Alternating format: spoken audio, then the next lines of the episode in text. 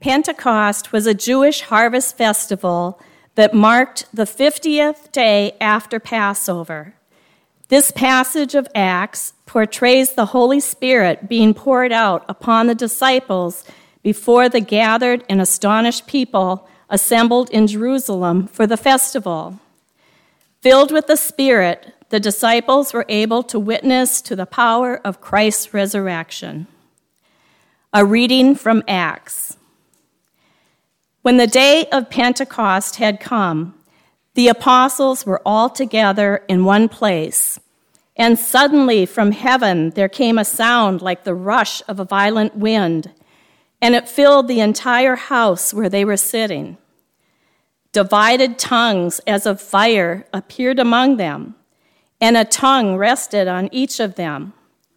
All of them were filled with the Holy Spirit and began to speak in other languages as the Spirit gave them ability.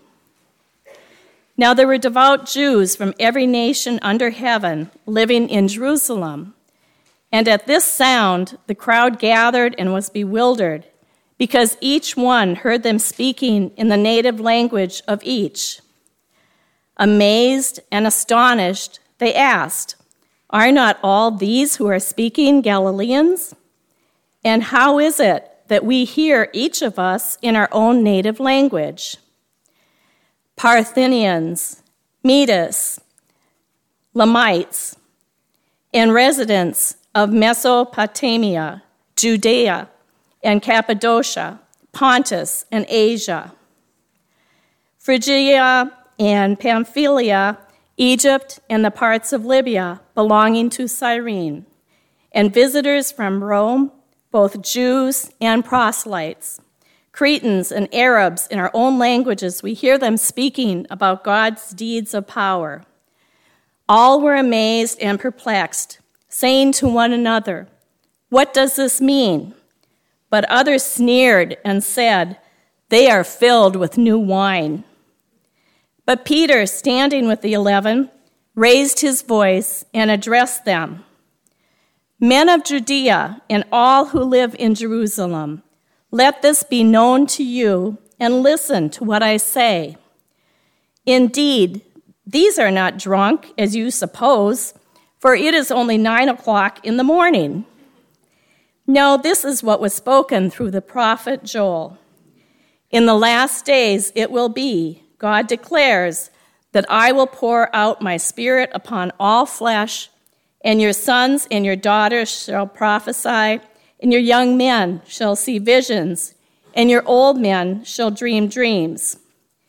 Even upon my slaves, both men and women, in those days I will pour out my spirit.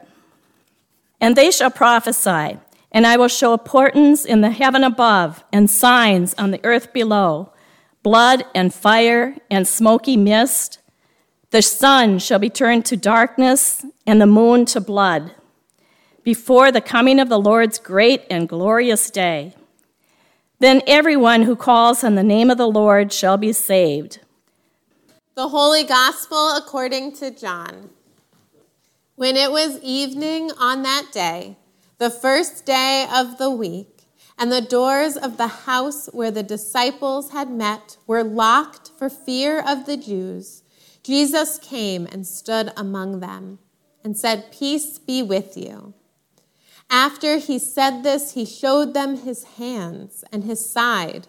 Then the disciples rejoiced when they saw the Lord. Jesus said to them again, Peace be with you. As the Father has sent me, so I send you.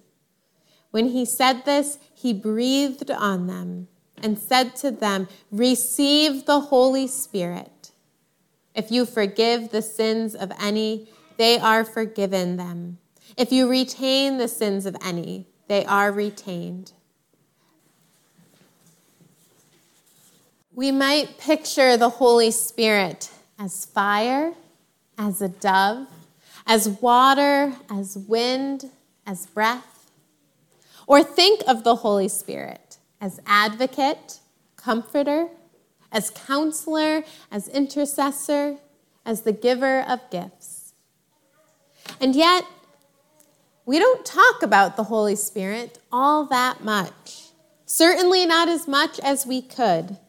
In the Trinity, Father, Son, and Holy Spirit, it's the Holy Spirit that seems to get left out sometimes, especially among us Lutherans. Maybe the Holy Spirit is a bit too mysterious or a bit too unpredictable for us, or just a harder concept to hold on to and to describe to others. But today, on Pentecost, we celebrate the Holy Spirit. On this day, we reflect and give thanks for the Holy Spirit that dwells and moves around us in unexpected and wondrous ways. In our first lesson, we read of the day of Pentecost. Jewish people from all nations were gathered in the city of Jerusalem, gathered for this special day, 50 days after the Passover, a day that celebrated the giving of the law on Mount Sinai. We read of the nations present and it takes a courageous assisting minister to read this text. So thank you, Arlette. And it gives us a sense of the magnitude of what is happening, how much this day already meant to those gathered. In giving the law to the people of Israel, God claimed these people as God's own. They no longer belonged to Egypt, they belonged to God. They were set apart and called to live in a new way. On this special day, the Holy Spirit, the promised advocate, descends on the crowd with a rush of wind and t- tongues of fire appearing. But most spectacular of all, suddenly the disciples had the ability to communicate with the crowd. Those gathered from all over the known world, places the disciples had never traveled to, maybe places they had never even heard of. And yet they are able to communicate to this crowd. And the people who are gathered are able to hear the disciples' message of divine love, each in their own language. It is amazing and a little confusing. These are Galileans. How are they doing this? Some think that the disciples must be drunk. It's the only way that they can make sense of something this unexplainable. But this is the Holy Spirit at work. This moment that celebrates God's loyalty and grace, demonstrating God's favor once again. To understand and to be understood. This is one of life's miracles. It's hard to fully appreciate the gift of communication until you're tasked with trying to communicate with someone who hasn't learned to speak yet. Like my daughter Hannah, who is about to turn one next month. She loves to eat, and it is a joy to watch her delight in eating. But she was getting frustrated during meals after we had been eating for a while. And we couldn't figure out why. Was she frustrated because she wanted more food and we weren't feeding her enough or fast enough? Or was it because she was all done? Or was it something else entirely? So I tried to teach her the signs more and all done. Those are pretty common ones that you try to teach uh, babies. And I practiced them day after day, but she wasn't repeating them.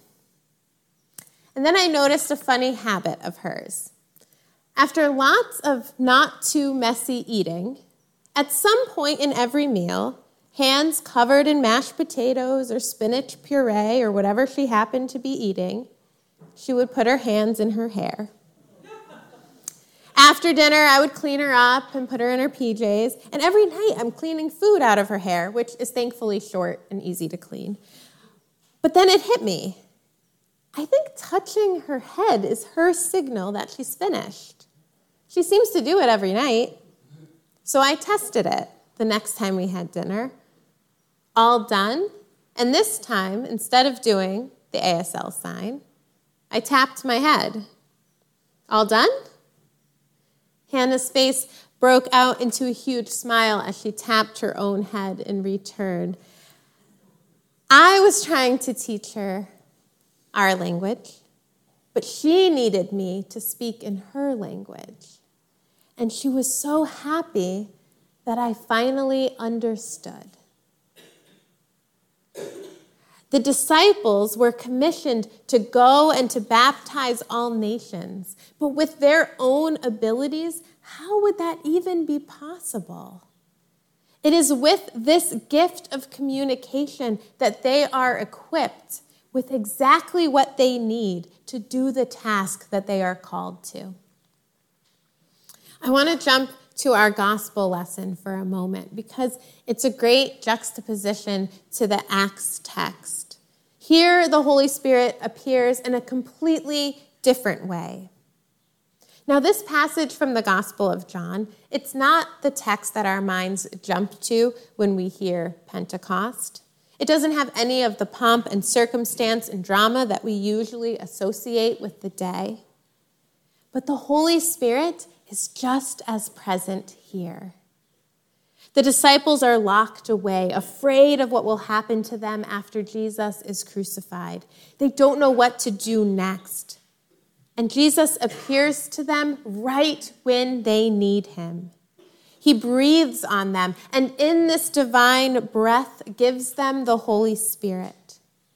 He gives them the peace that they need. He frees them from fear the Spirit will equip them to do exactly what they are called to do, to continue the work of Jesus, even the ministry of forgiveness. There's no crowd to witness this. It happens in secret behind a locked door. And we wouldn't know anything of it except that it's been written down and preserved for us in our Gospels. Sometimes the Holy Spirit isn't found in the loud rushing wind but in simple breath. Have you ever found yourself receiving encouragement at the exact moment that you need it? Like maybe you're tired that day or something didn't go quite right. Maybe there was a criticism, deserved or not, and you can't help but take it to heart. But then that's the moment that something unexpected and good happens like a little thank you note comes to you, or a funny email, or coffee from a friend shows up. I think sometimes the Holy Spirit is like that, providing just what we need in the exact moment of our needing it, working through others to give us a little wink. Yes, you're on the right track. You're exactly where you need to be. In the text from 1 Corinthians, we are reminded that there is one Spirit, but a variety of gifts, a variety of activities, but one Spirit that activates them all. Meaning that the Holy Spirit is going to appear for everyone in a unique way. There are so many ways that I witness the Spirit at work in Emmanuel.